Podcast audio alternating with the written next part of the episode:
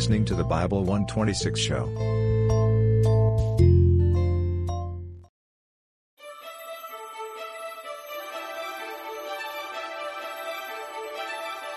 Hi, I'm Ron Matson, and welcome to Learn the Bible in 24 Hours with Dr. Chuck Missler. Chuck will be taking you through some interesting oversights of the Bible and showing you some amazing facts. For more information on how you can join this group, click here.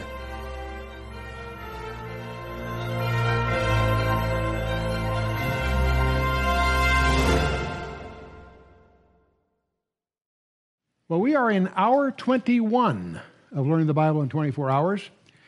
And in this particular hour, we've set this hour aside to summarize eschatology. Eschatology is the study of last things. Now, we haven't tried to segment other aspects of the theological side of biblical studies. However, the, es- the, the field of eschatology has deserved some special mention for two reasons. First of all, the study of eschatology will test your hermeneutics. Your views about the end times will derive from your theory of, uh, of uh, interpretation. Your hermeneutics is your theory of interpretation. Some people have a very strict hermeneutic, that is, they have a very high view of the scripture, they take it very literally. Others take it very softly, they're willing to allegorize and take things a little softer. Depending on your attitudes about that, that'll determine where you come out on some of these controversial areas. And the second reason eschatology is so important is not, not just because it's controversial, but because there seems to be a widespread belief among many of us that we're being plunged into a period of time about which the Bible says more than it does about any other period of time in history. And so eschatology is no longer academic, it's very practical. Now, if you take the classical divisions of theology, um, there are even different seminaries pretty much categorize theology in these, in, in these uh, partitions, if you will. The study of the Bible itself, they call bibliology. The attributes of God, that's theology property, proper. The uh, study of the Lord Jesus Christ himself is called Christology. The study of the Holy Spirit, pneumatology. Um, angelology covers that field, not just regular angels, but fallen angels, demons, all of that falls into that category. Anthropology is their term for the study of man. Soteriology is the study of salvation. Ecclesiology, the study of the church. And I think many of the controversies in eschatology really are issues of ecclesiology. Many people are confused because they don't really understand what the church is. And of course, the last, which is the one we're going to try to summarize in this hour, eschatology, the end times, the last things. And uh, so there are two reasons, at least, that we want to study eschatology. It's the final test of your hermeneutics, your theory of uh, interpretation, but also it's very practical because I do believe you and I are being plunged into a period of time about which the Bible says more than any other period of time in history, including the time that Jesus was on the shores of Galilee.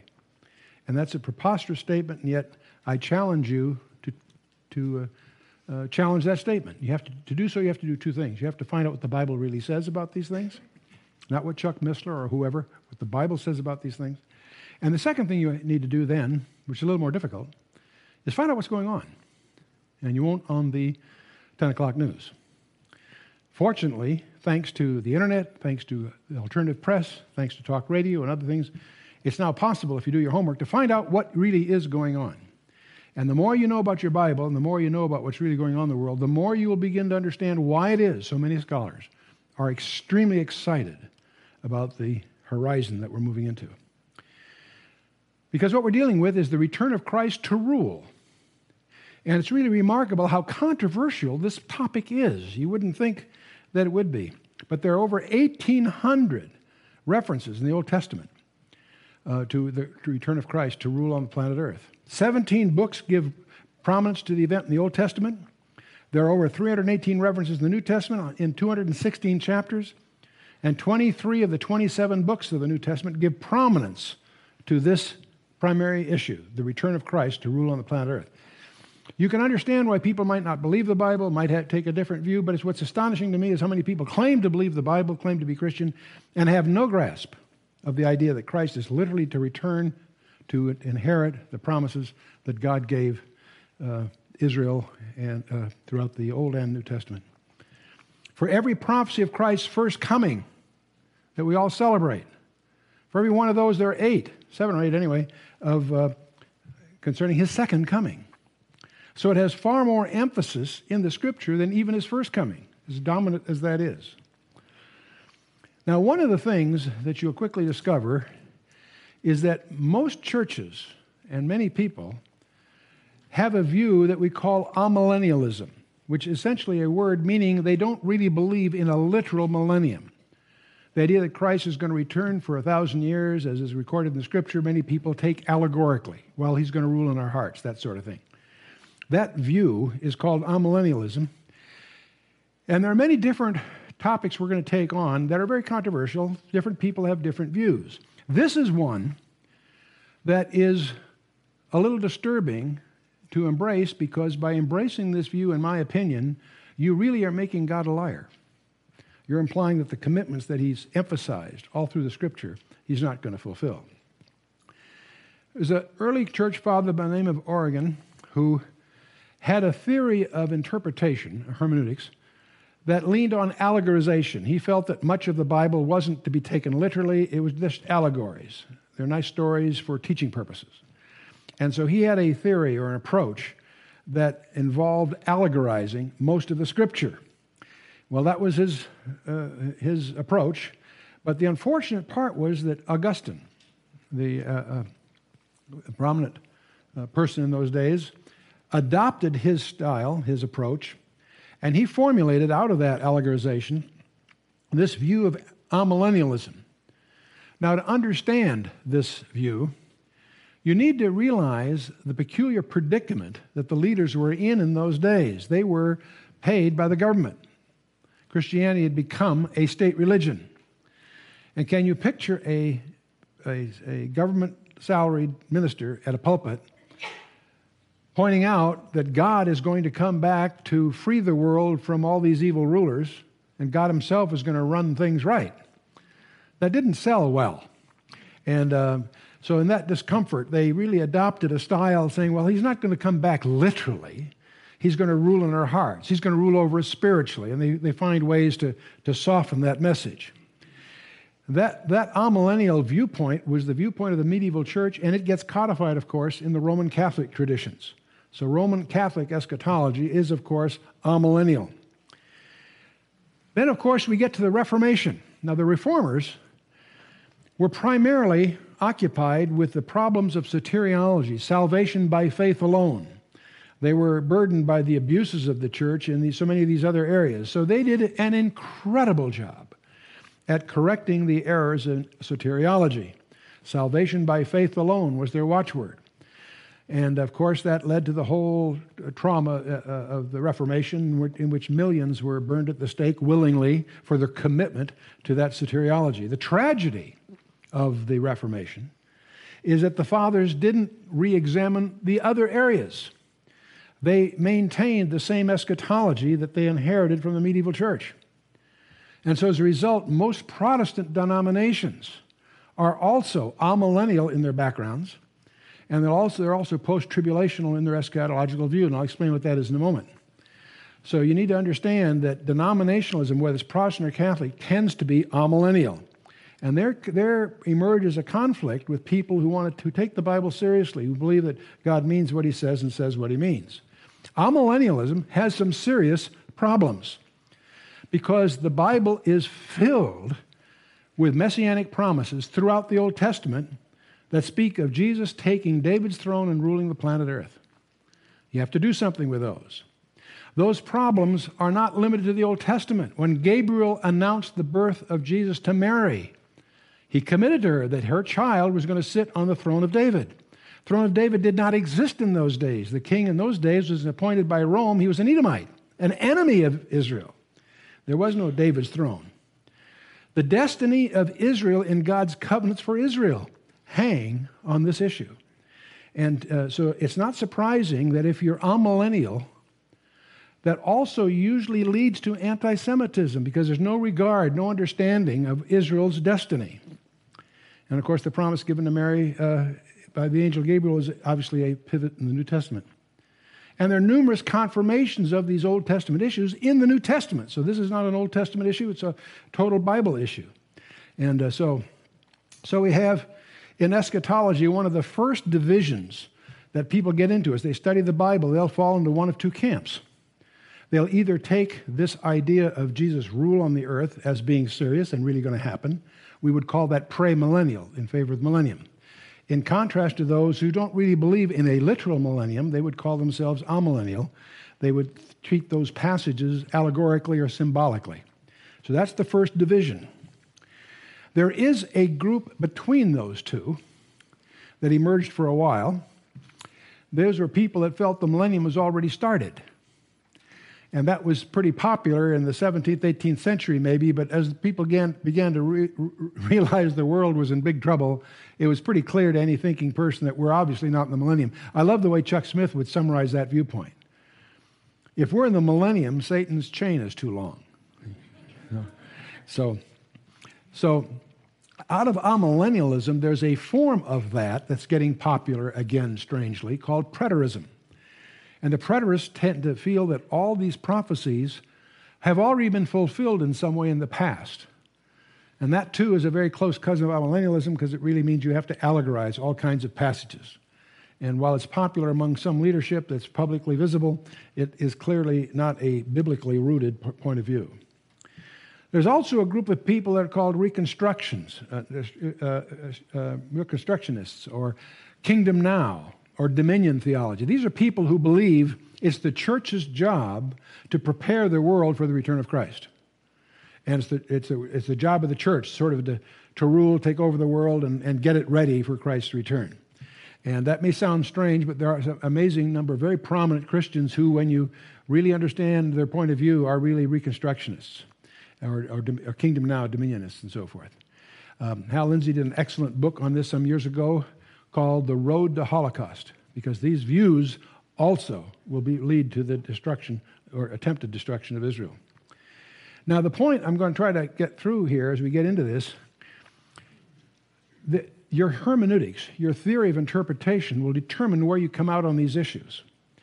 If you're among those that take the Bible very seriously, you believe God means what he says and says what he means if you tend to take it seriously, or I'll say the word literally, I don't like to use the word literally because when you say that to an adversary, they'll say, well, then you think God has feathers. Because Psalm 91, under his wings thou shalt trust. You know, the, taking it literally is not a denial of figures of speech. Obviously, there's figures of speech in the scripture. But in fact, it may shock you to discover how many different kinds of figures of speech are in the scripture.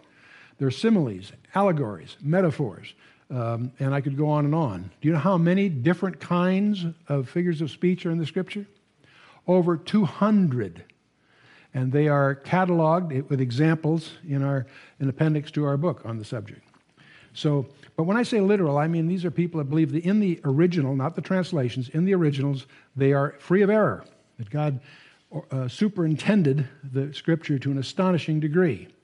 So we, from our point of view, happen to be on the right side of this, this uh, spectrum. There are many good scholars who don't necessarily go as far as we do. There are many competent scholars that are somewhere in the middle here. So I'm not here to disparage them. But uh, if you are willing to allegorize, if you don't take the text that seriously, then there are constructions you can embrace that will take you to the left side of this um, uh, spectrum. So, where you come out on that will determine your eschatology, in effect.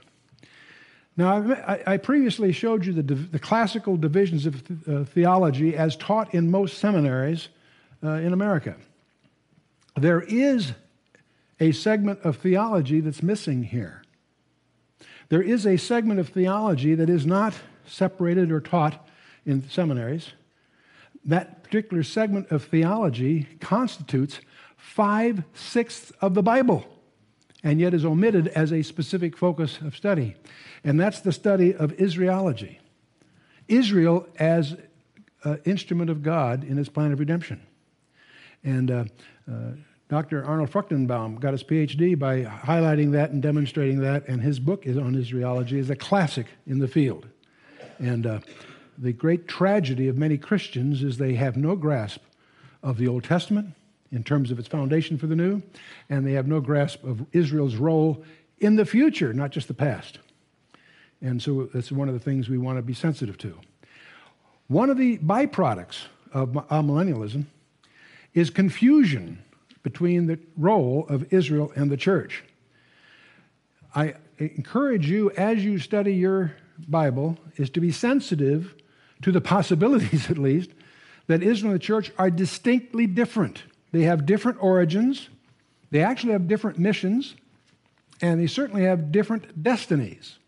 And uh, I think being sensitive to that will clear up a lot of confusion. This idea that Israel has been replaced by the church is what's sometimes called replacement theology. Many, many prominent, publicly uh, uh, high profile people are actu- actually come from a replacement theology point of view.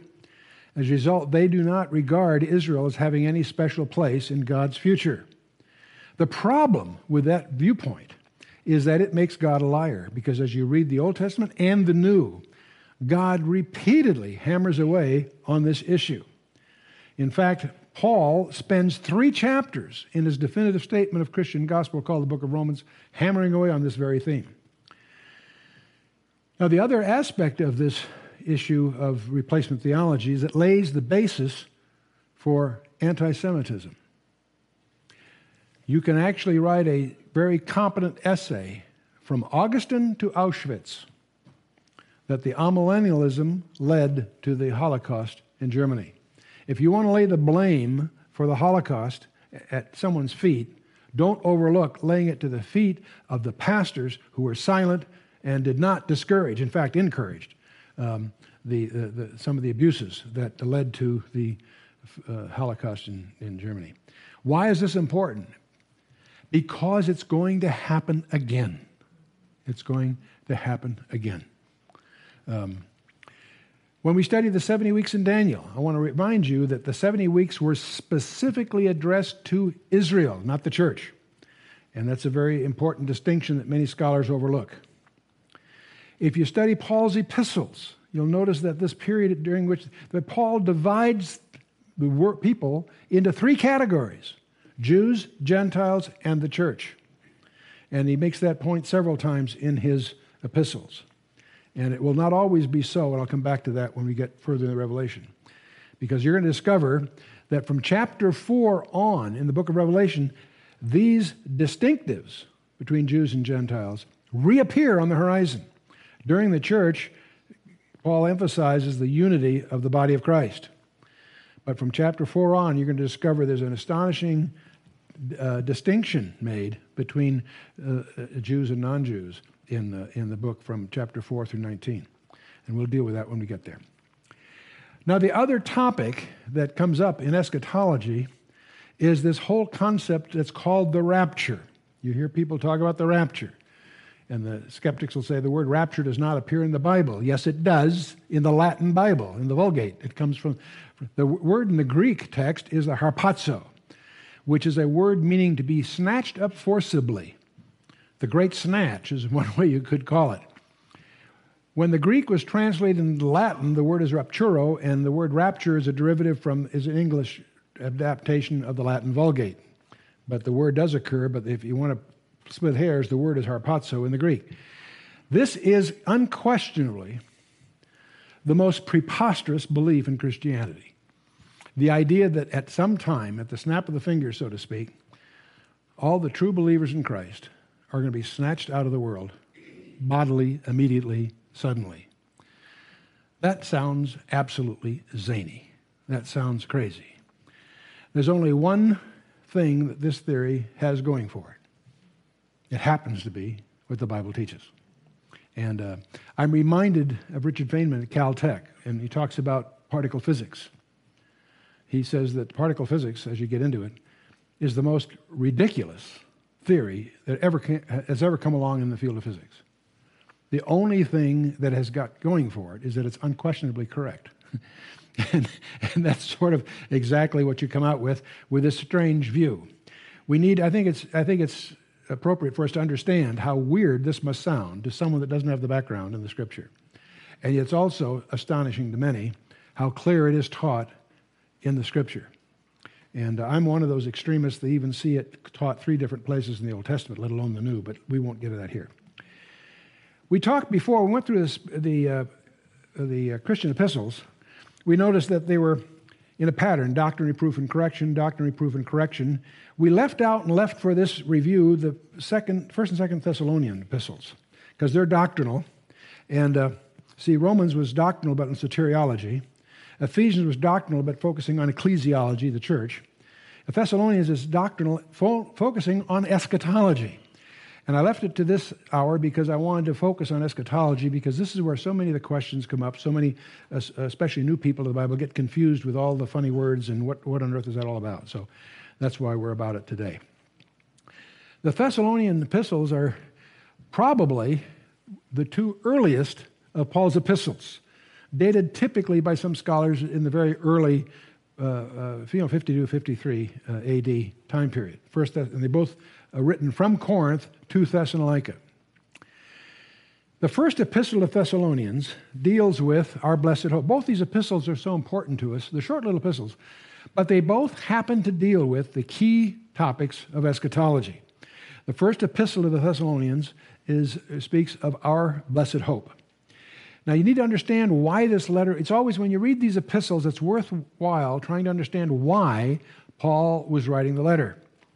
And the background of the first epistle to the Thessalonians was he was up there, he planted a church, they're all excited, and he taught them um, about the second coming of Christ and so forth. And after he's gone for a while, he finds that they're all upset because some of them among them have died. And they're confused because they are, apparently they may have felt that uh, you know that Christ's coming was coming so soon. It never occurred to them. Some of them, some of their believing congregations passing away. So Paul is dealing with that issue.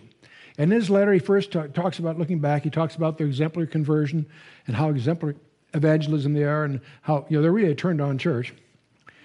But now looking ahead, he's giving them information about comfort, and he ex- What's interesting about this letter, he's reminding them of things that he, they had already been taught.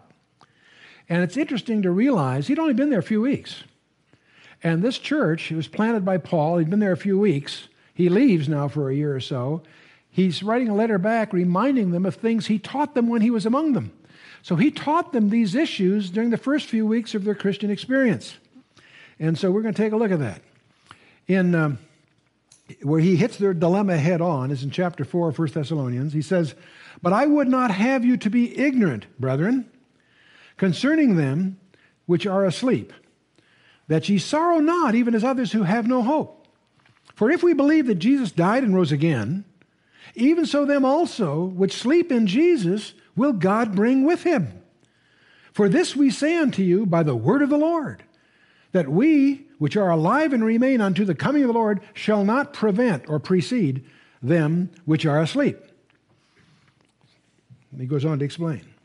For the Lord himself shall descend from heaven with a shout, with the voice of the archangel, and the trump of God. And the dead in Christ shall rise first. Then we, which are alive and remain, shall be caught up together with them in the clouds to meet the Lord in the air, and so shall we ever be with the Lord. This is an event that collectively is called the first resurrection. What he's dealing with here is that the day will come when the dead in Christ will receive new bodies. And we are not, we who might be alive at that time, are not going to interfere with that. He says, The Lord himself shall descend from heaven with a shout, the voice of the archangel, trump of God, and the dead in Christ shall rise first. They're going to get their bodies first.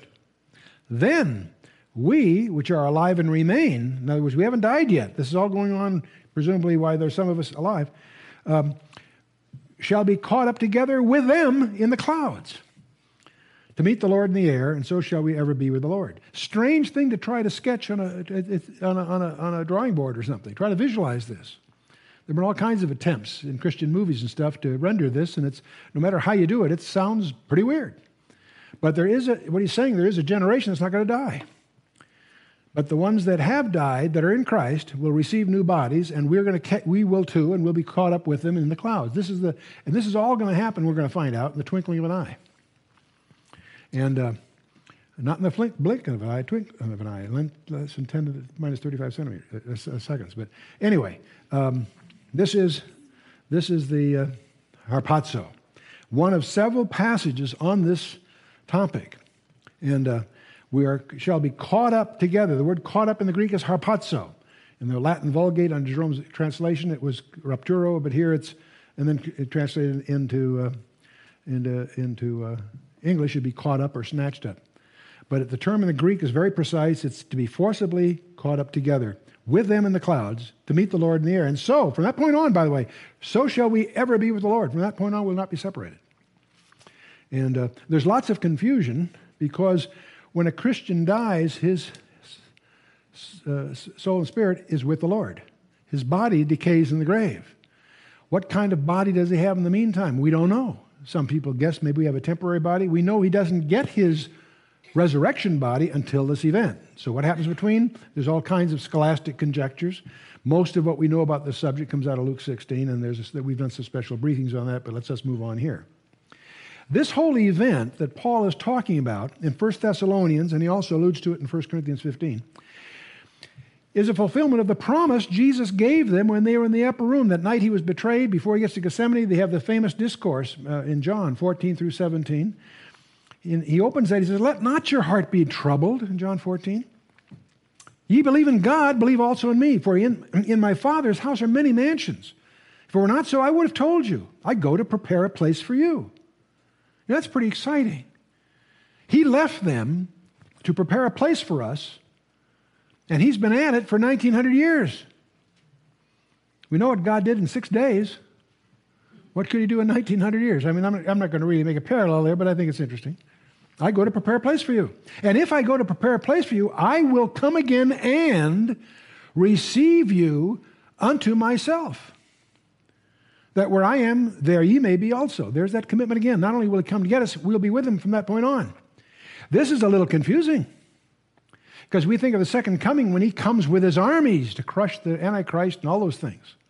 How can he come with us if he says here he's coming to receive us? This is the first hint, if we're paying attention, that there's two comings involved. Most people don't realize that he's coming back twice once for the church and once for Israel. Different events. We'll, we'll come to that. But okay. Another thing, as we get back to 1 Thessalonians, when we get to chapter 5, there's some interesting commitments that, that are often overlooked that God gives the church through Paul.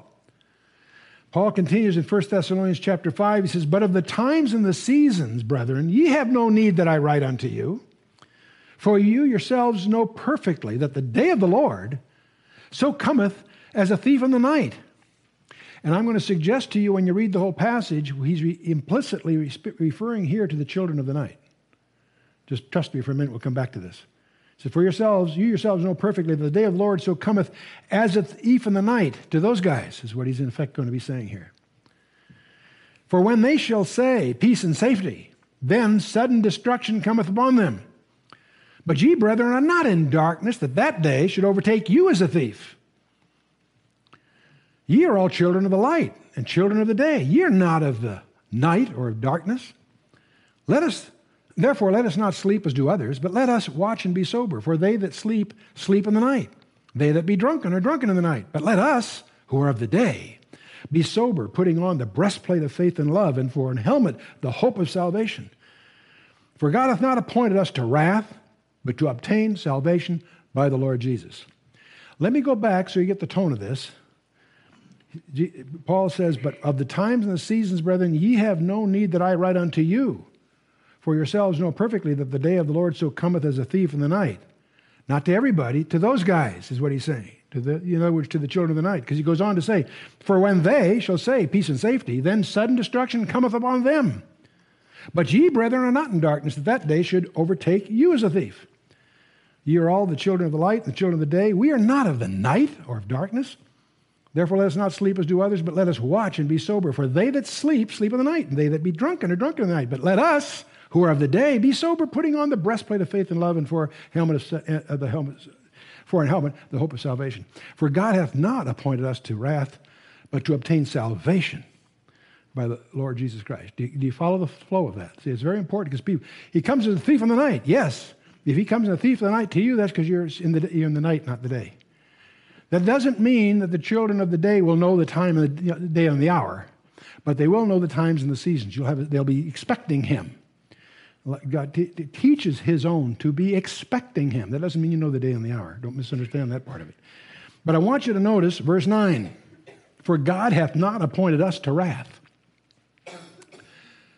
Understand the commitment here. God hath not appointed us to wrath, but to obtain salvation by the Lord Jesus Christ. The wrath of God will be the focus in the book of Revelation being poured out on the world. Are we there? No. And I'll show you why in several places. That's a very fundamental dispute among some scholars. And I'm, I'm, I don't want to sell you my view. I want you to be aware of the view. I want you to confirm it by your own studies. This is one, I meant to say something else about this whole hour before we started, and that at the top of your notepad, put Acts 17.11. Acts 17.11 is what Paul said about the Bereans, that they were more noble than those in Thessalonica, in that they received the word with all openness of mind, but they searched the scriptures daily to prove whether those things be so. The Bereans were skeptical, and he encouraged that. In other words, Acts 17.11 is Luke's way of telling you don't believe anything Chuck Missler tells you, but check it out for yourself. But I'd be doing you a disservice if I don't at least share with you the views that I have gleaned from 50 years of study. Not that they're correct, but at least you'll be aware of those views. God has not appointed us to wrath. He's speaking to the church. And the church has a, a, a, several places that kind of commitment is very, very precious because it affects our, our perspective of the end times. Let's get to the second epistle of Thessalonians. I'll call it Our Blessed Hope Part 2.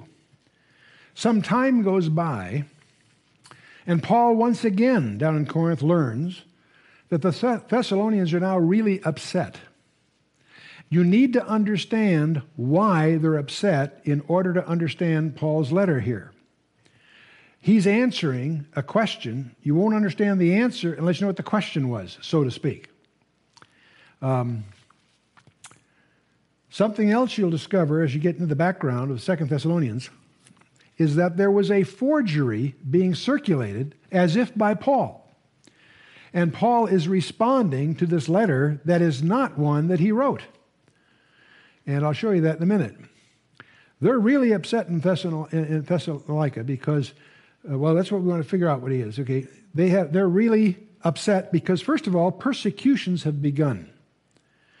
Up till now, the pressures on the church came from the Jewish leadership. Every place you go in the book of Acts, there's these uprisings, but it's always the Jewish leaders that are resisting the Christians. Something has changed here. Suddenly, the, Ro- the Romans, up till now, didn't take sides. They just wanted peace. They didn't want insurrections. But at this point, we're starting to see persecution by the Romans. The Thessalonians, or Thessalonians, are upset because they think the tribulation has begun. They're really shook because they're starting to get the, the abuses under Nero and all the rest. So they're upset for one of two reasons. Either they think they've missed the rapture, or Paul didn't teach them properly because they think they know they have been raptured and there's persecutions going on. They're really upset. That fact alone tells you the kind of teaching they must have had. They were taught not to expect the great tribulation. Doesn't say going to miss persecutions, but people get those two topics confused. So Paul is going to deal with the order of events. He is going to deal with their misapprehensions. He's going to point out that what's coming is soon, but not yet. And then he's going to talk about the coming challenge work for the night is coming, and so forth. Now, here's, here's in Second Thessalonians chapter 2, one could argue that the second chapter, this is a little epistle of just three chapters, an opening and a closing in chapter 2. Chapter 2 of Second Thessalonians is one of the most important eschatological passages in the New Testament. Let's take a look at what Paul is saying to them. He says, Now we beseech you, brethren, by the coming of our Lord Jesus Christ and our gathering together unto him, that ye be not soon shaken in mind, or be troubled, neither by spirit, nor by word, nor by letter as from us, as that, as that the day of the Lord is at hand. The subject is the, is the day of the Lord. is using here in a, de, in, a, in a denotative sense. The day of the Lord is this time of all these cataclysmic final things. And, and they think they've entered that and they don't understand why they're not raptured. Don't be so, don't be so soon shaken by any of these things, or even by a letter as if from us. They apparently were uh, subject to some kind of forgery here, because he's going to sign the letter in a very large hand. He's going to let them really know this one is from him. Uh, as that day of the Lord is at hand, or by letter as from us, he says. Let no man deceive you by any means, for that day shall not come except there come a falling away first and that man of sin be revealed, the son of perdition. The man of sin is one of 13 titles in the New Testament of the guy that we, you know, uh, casually call the Antichrist. The man of sin, the son of perdition. These are two titles that are used of, of this man of Satan, if you will. He has 33 labels in the Old Testament, 13 in the New. But this is one of the allusions here in the New Testament. But I want to talk about this falling away first. The word in the Greek is apostasia. That word can mean one of two things. It can mean a falling away of the faith, like apostasy. It can also mean the falling or catching away. You can make a competent case, if you're a Greek expert, that this term apostasia here is referring to the rapture. But I'm not going to make that case because I don't need to.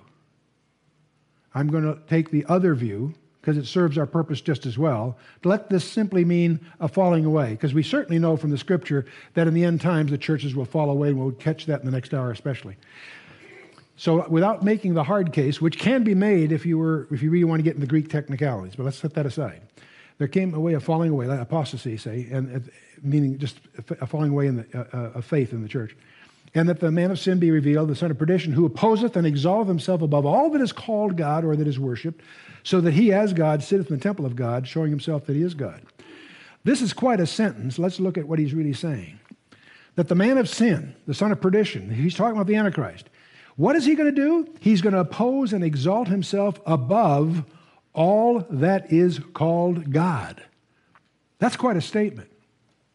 This world leader is going to rise and he is going to exalt himself above Allah, all that is called God.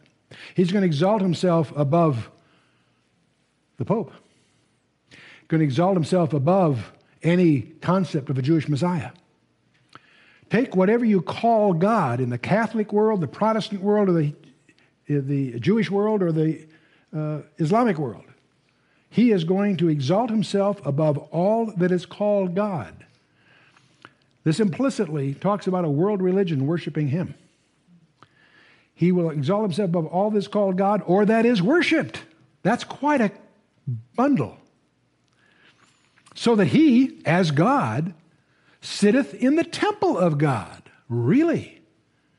This is one of the three places that we know that the temple is going to be standing at the end times because Jesus, Paul here, and John all make reference to it, showing himself that he is God. Now, here's what's the next sentence is kind of surprising. Paul says, Remember ye not that when I was yet with you, I told you these things? Now, wait a minute. He was with them during the first two, three weeks of their Christian experience. He went there, they got saved, and he was with them a couple of weeks, and he taught them all this stuff. This is stuff you usually don't get until you've been a Christian for some years. This is tough stuff. Paul continues Now ye know what restraineth or hinders that might be revealed in this time, for the mystery of iniquity doth already work. Only he who now restrains will restrain until he be taken out of the way. So now we have this mystery of this thing called the restrainer.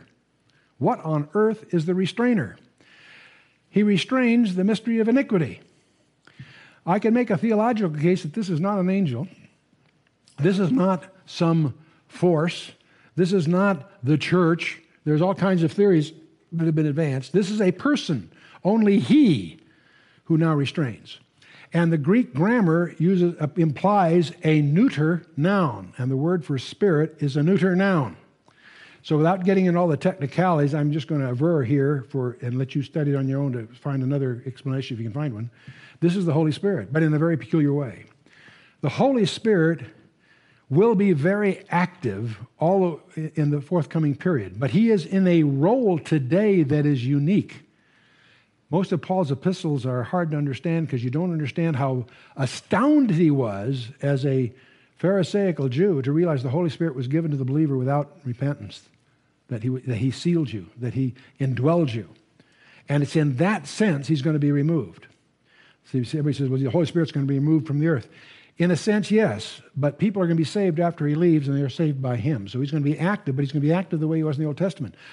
Jesus makes the remark that he had to leave so that he, the Holy Spirit, could come uh, in that in the unique way that he indwells the church today. There's a whole thing you got to get into there, but anyway. So, in any case, this removal of the Holy Spirit is again an allusion to the rapture. And then shall the wicked one be revealed. See, this wicked one can't be revealed until after the rapture. And then shall the wicked one be revealed, whom the Lord shall consume with the spirit of his mouth and, the, and shall destroy with the brightness of his coming. He's there. That's a broad statement of what ultimately will happen before it's all over. The word until. Until what? Until he's taken out of the way. Then shall the wicked one be revealed. You get that timing. It's very important. People miss that. Let's look at it another way. The whole subject is the day of the Lord, this final consummation.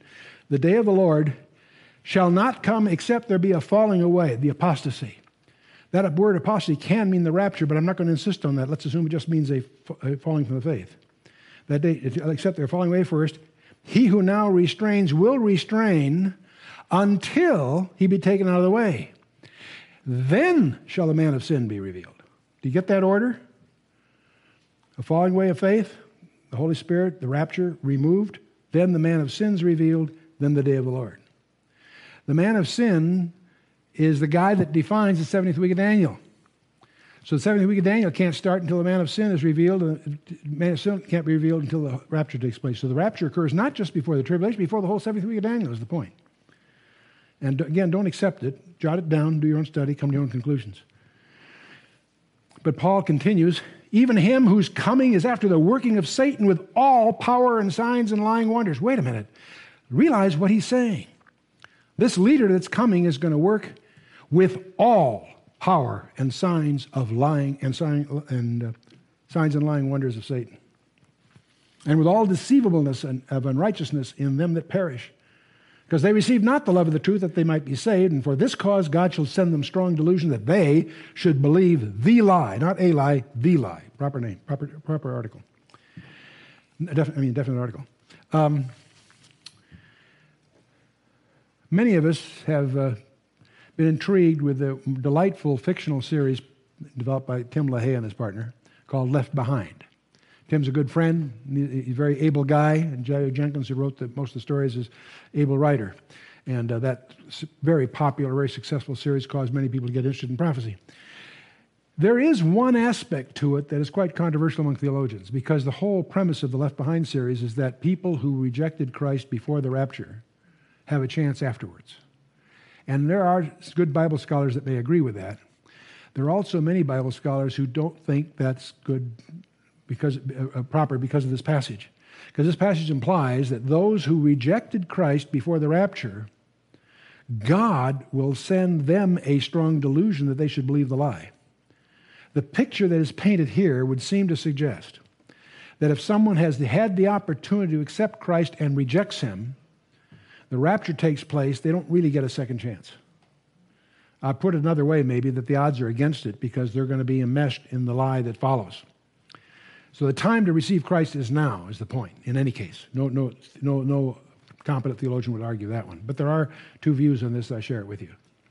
But something else about the second coming, if you, you can collect a dozen passages, over a dozen passages, that talk about the second coming uh, as a very dramatic uh, event, obviously. You can also collect a group of passages that describe the rapture in very different terms. And I don't have the time to go through each one of these. I'm going to categorize them in a different way. There, these two groups of passages are contradictory. The group of passages that talk about the rapture I'll put in one bucket, the others, the second coming, another, and I'll call the different sections. In the one case, you have the translation of belie- you know, believers only.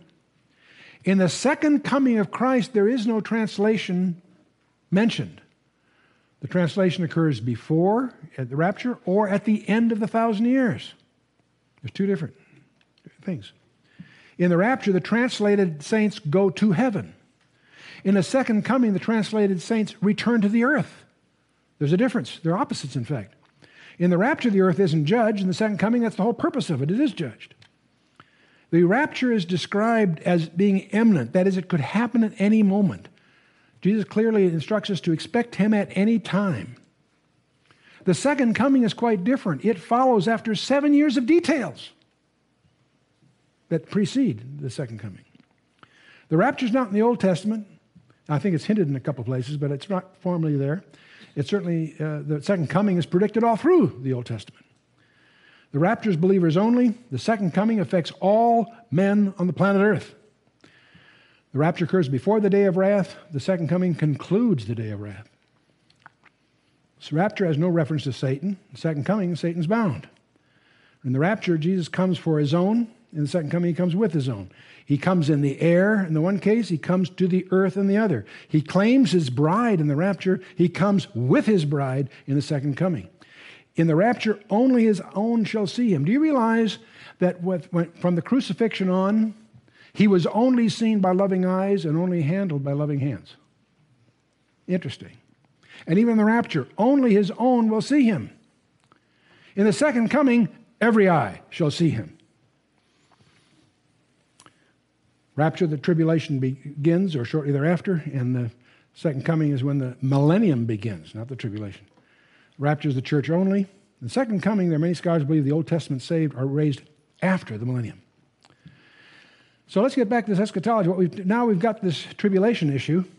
Among those of us that are premillennial, there are three groups of variations here. And uh, there are those that believe, as I've emphasized here, that the rapture occurs before the tribulation begins. We would call, we would call those pre tribulational. There are others that believe that the, the, the uh, rapture occurs at the end of the seven year, seventh week of Daniel, and they're post tribulation. We'll talk about the ones in the middle. In Matthew 24, verse 21, Jesus is responding to a private briefing to four disciples about a second coming. When he gets to verse 21, he says, For then shall be great tribulation, such as was, since, was not since the beginning of the world to this time, nor ever shall be. And except those days should be shortened, there should no flesh be saved, but for the elect's sake, those days shall be shortened. Um, this is Jesus here, in effect, is quoting from Daniel chapter 12, verse 1. He is labeling this period as the Great Tribulation. He gives it that very label. And uh, so, the, uh, this, uh, the, the, the, great, the, the Holocaust in Germany took one Jew out of three on the planet, in the planet Earth. Zechariah 13, verse 8 and 9, indicates that this next one will take two out of three. And uh, that's a very disturbing revelation. I didn't say that, Zechariah did, chapter 13, verse 8 and 9. Great tribulation. It gets its label from Christ's quote here. He's quoting from Daniel 12. At that time shall Michael stand up, the great prince, which standeth for the children of thy people, and there shall be a time of trouble such was never, was never, as never was since there was a nation, even to that same time. And at that time thy people shall be delivered, every one that shall not be found, uh, everyone that shall be found, uh, written in the book. And uh, in, the, the, another label for this period of time is the time of Jacob's trouble because the focus of the Great Tribulation is worldwide, but it's on Israel. It's focusing on Israel. Alas, for the day is great, so that none is like it. It is even the time of Jacob's trouble, but he shall be saved out of it. Jeremiah 30, verse 7. So we have this famed seven week that we studied so much in Daniel, the last, and it's punctuated in the middle by this peculiar event called the abomination of desolation. Paul's second letter of Thessalonians talks about him setting himself up in, in, in, as God in the, in the Holy of Holies. From that event to the end of the seven year period, a three and a half year period, is the Great Tribulation. I want to call your attention to the fact the Great Tribulation is not seven years long, it's three and a half. People tend to use the term the Great Tribulation for the whole week. Technically, Jesus himself defines it as the last half of that week. Not a big deal, but be sensitive to the precision here. If you're going to be serious about the Bible, watch the definitions. The second coming concludes that 70th week and sets up, of course, the millennium. So far, so good. The big debate comes okay, where does the rapture take place? People who are amillennial in the first place generally assume that the uh, rapture or the, the, the resurrection, if you'll call it, they wouldn't call it the rapture probably, but the resurrection occurs at the end of that 70th week. That's called post tribulationalism. And there's all different kinds. Even the authors that hold those views all have different views. There's no, there isn't a single consistent view. They all have different variations because they're all dealing with allegorization of the scripture in the first place. There's some problems with the post trib view. It denies the teaching of imminency. If the uh, rapture doesn't occur until the end of the seven years, it can't happen tomorrow. Donald Grey Barnhouse used to kid his students when he came in the office. Sad day, sad day, Jesus can't come back today meaning that if you're post tribulation, you've got to wait seven years at least, maybe more. No, the the, clearly we're taught to expect him at any time. The post tribulation view also requires the church to be on the earth during the 70th week, which also is con- contradicted by a number of passages. The, also, the, the post tribulational view uh, argues that the church will experience God's wrath, even though we were promised that would not participate in several passages. And the other, how can the bride come with him if he's coming at the end of it. See, you get some contradictions. There are other problems. You get into problems who's going to populate the millennium because the unsaved are condemned and the ones that are saved are immortal, and who's populating the millennium that's going to have kids and die and so on. So there's some issues there. And where, who are the sheep and goat judgment, Matthew 25 is an issue. And how can the virgins of Matthew 25 buy oil without the mark of the beast? And you get into some, you just discover this, if you take, the, you, you, you can't hold that view and take the Bible with precision. You end up having to allegorize these things. So um, that's the one view. The view that we lean towards, obviously, is called pre tribulational premillennialism. We believe a literal millennium, of course, but we also believe that the rapture will occur before the tribulation. Um, but what we mean by that, we actually believe it's not only is it before the tribulation, it's before the seventh week even begins. I want you to notice. Now, there are, oh, there are some people that recognize the tribulation is technically just that last half of the week. So they believe they'll be raptured by the middle of the week, still before the tribulation, but in the middle of the seventh week of Daniel. And uh, Rosenthal, pre, so-called pre-wrath, there's a number of positions that are variations of that. They all have the same problem. They all deny imminency. Anything that requires you to be in or any part of that week means it can't happen tomorrow. And Yet we're told again and again the doctrine of imminency implies that Jesus can come for us at any moment. And that's clearly what he taught us. And so all these other views are contra- contradict that issue. But I want you to know something else. We don't put our little arrow up at the beginning of the seventh week. Some people make charts a little sloppily. We don't know what the interval of time is between the time the rapture takes place and the time that the Antichrist gets revealed, becomes powerful enough to enforce a treaty, and then enforces a treaty with Israel for seven years. That could be one day, it could be 30 years. We have no idea. So there's an interval. I don't know how long. It might be measured in hours or months or years between the rapture and the beginning of the seventh week of Daniel.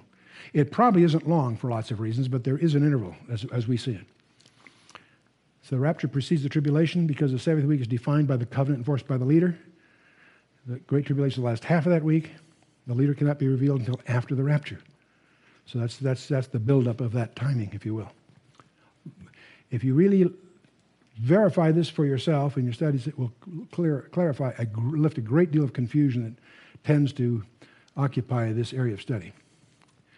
Again, the order of events. The day of the Lord can't come until the apostasia, whatever that is, which in turn, uh, then the restrainer is removed in any case, and the man of sin is revealed, which is all before the 70th week of Daniel.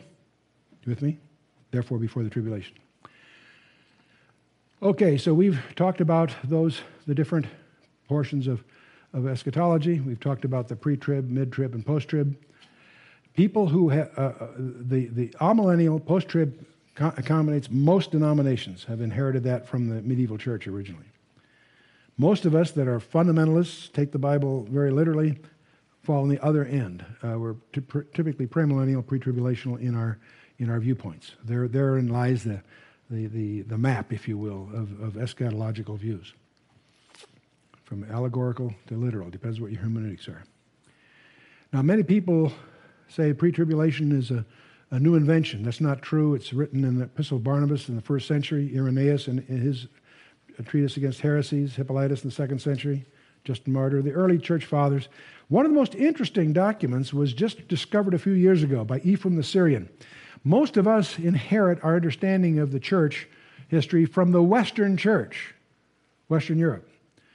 You need to remember that the Eastern tradition goes deeper and longer by a thousand years.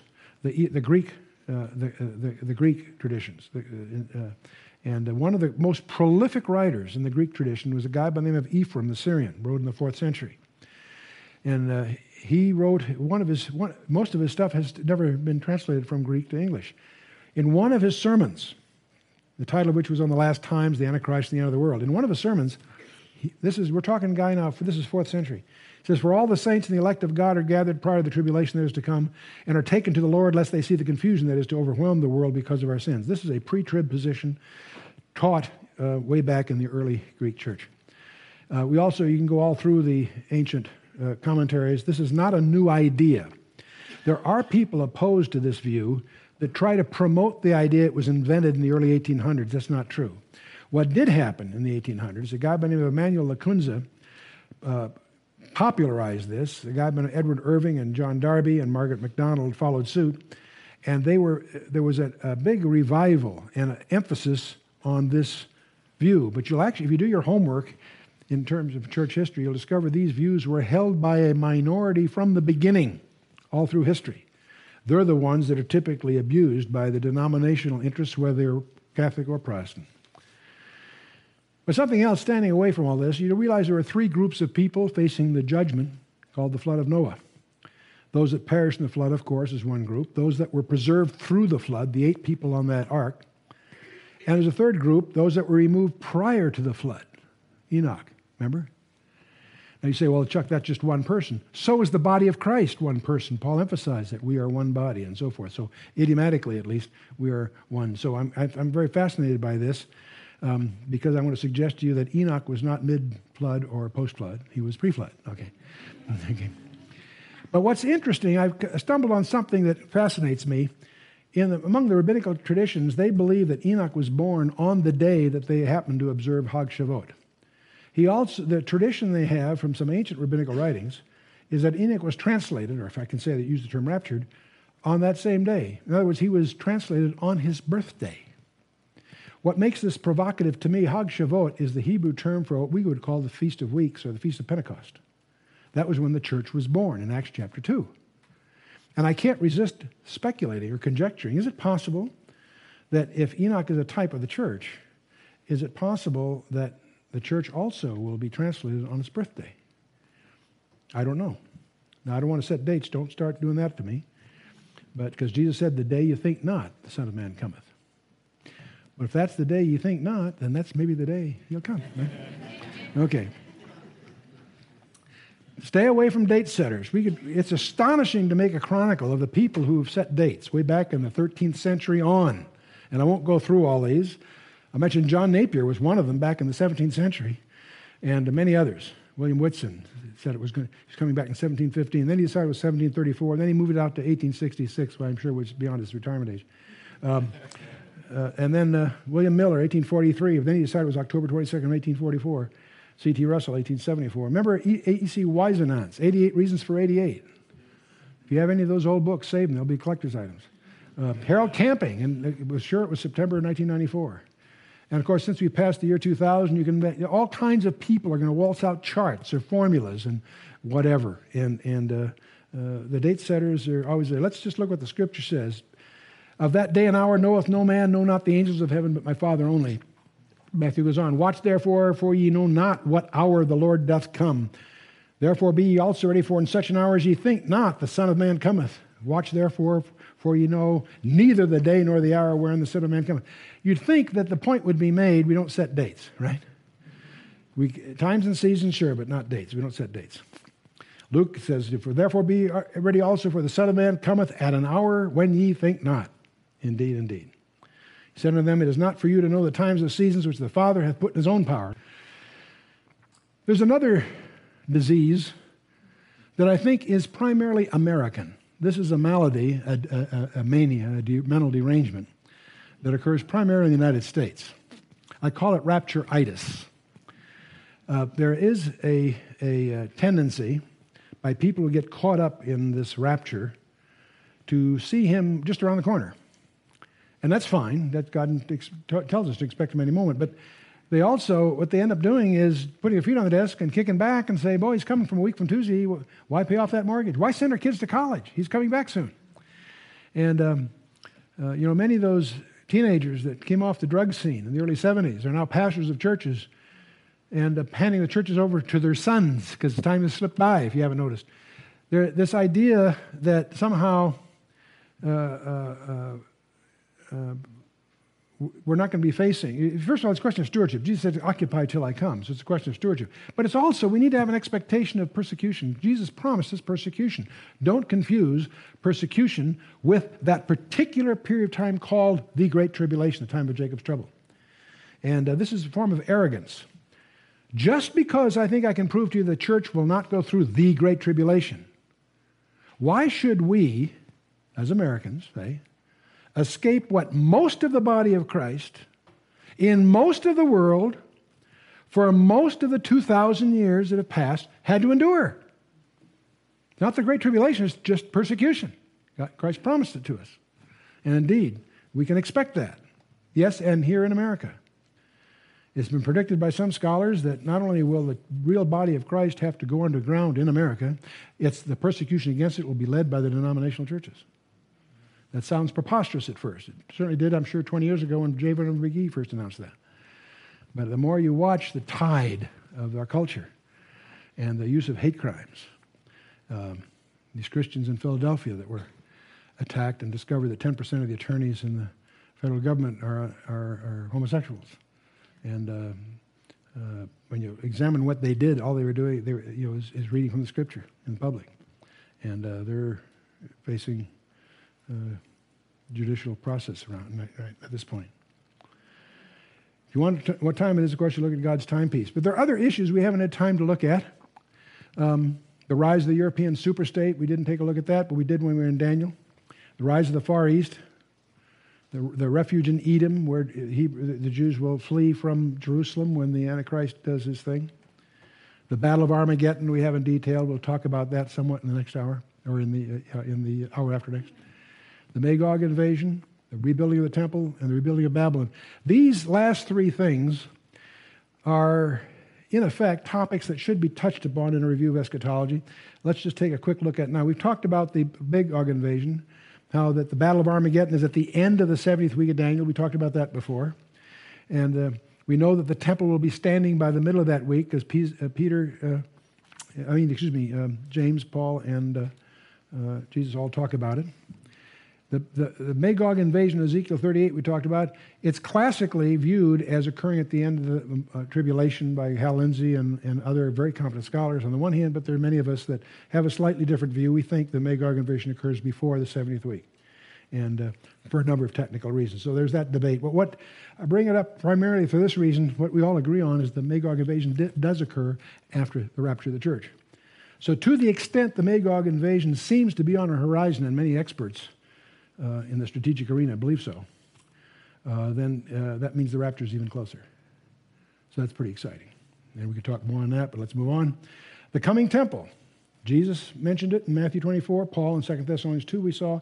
John will mention when we get to Revelation 11. The rebuilding of the temple in Jerusalem. This is just, of course, a model of the, how they think it was reconstructed at one time. Here's an aerial photograph of the region taken from the northwest looking southeast, the Dome of the Rock, the Al Aqsa Mosque and the Western Wall between, you know, on the, on the side there, and uh, which is often photographed where they go to pray and so on. Um, this is the this is actually not the it's just the retaining wall that held the temple area. If you go up to the temple area, you'd go up on a right through the Mughrabi gate and onto the onto the platform.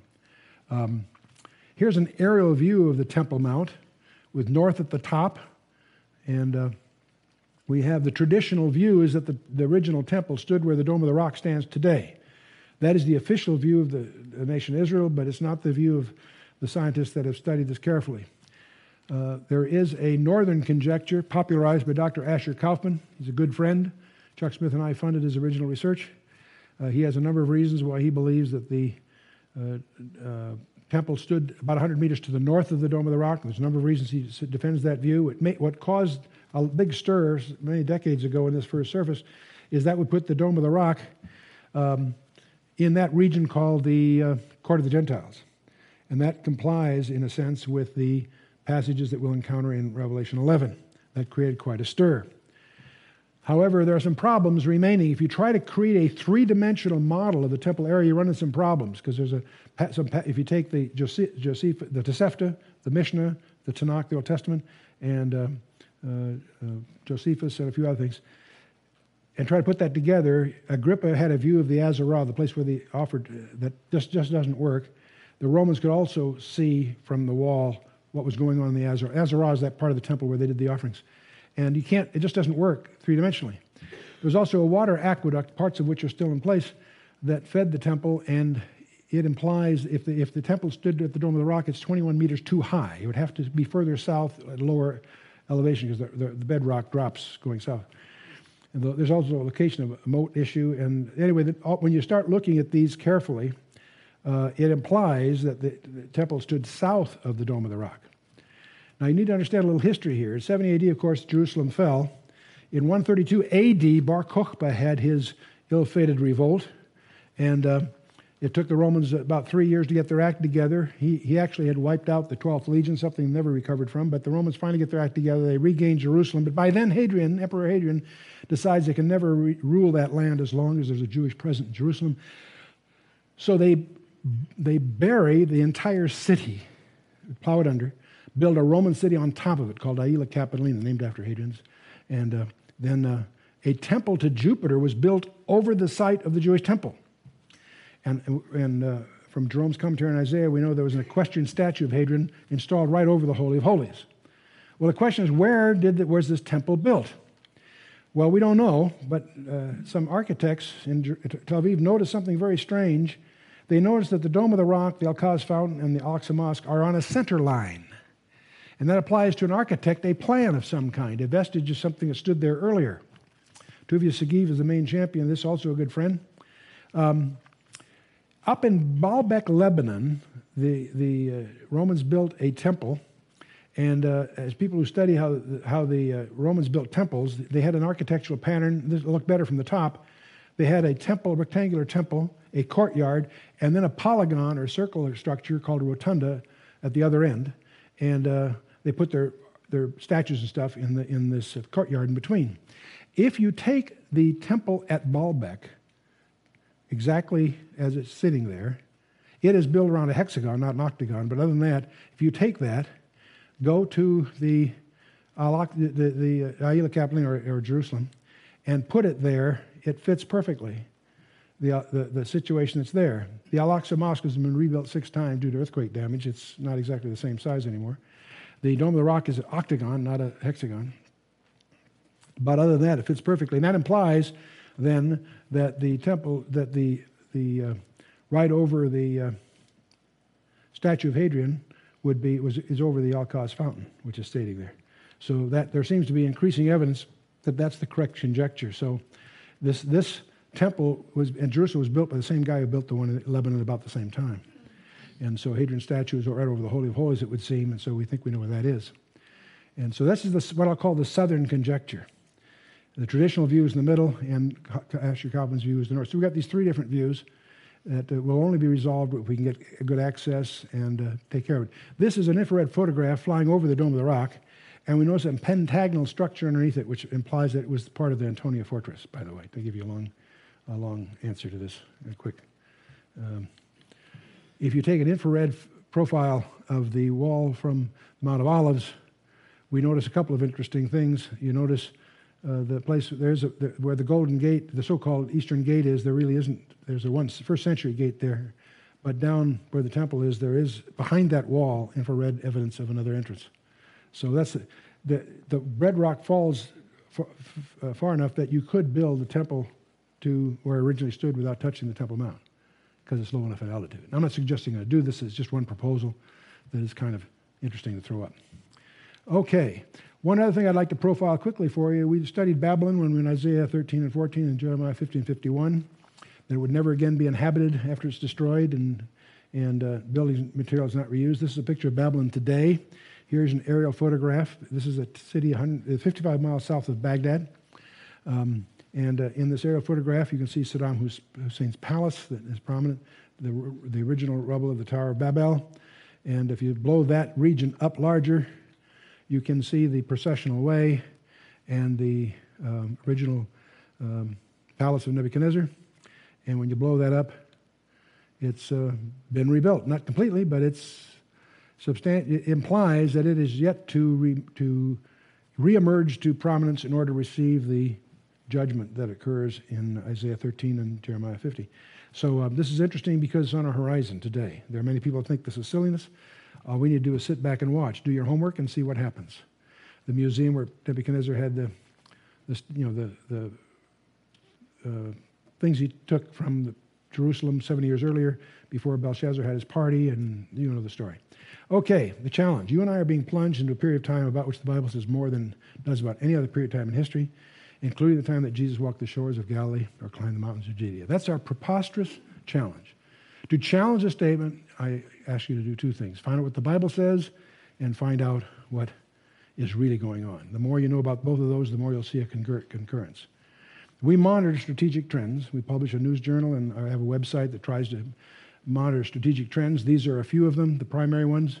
They're all biblically relevant. They're also areas of intelligence gathering in terms of the changes occurring on our immediate horizon. It isn't any one of them, it's all of them that orchestrate uh, the view that we're moving to an horizon, uh, an exciting horizon.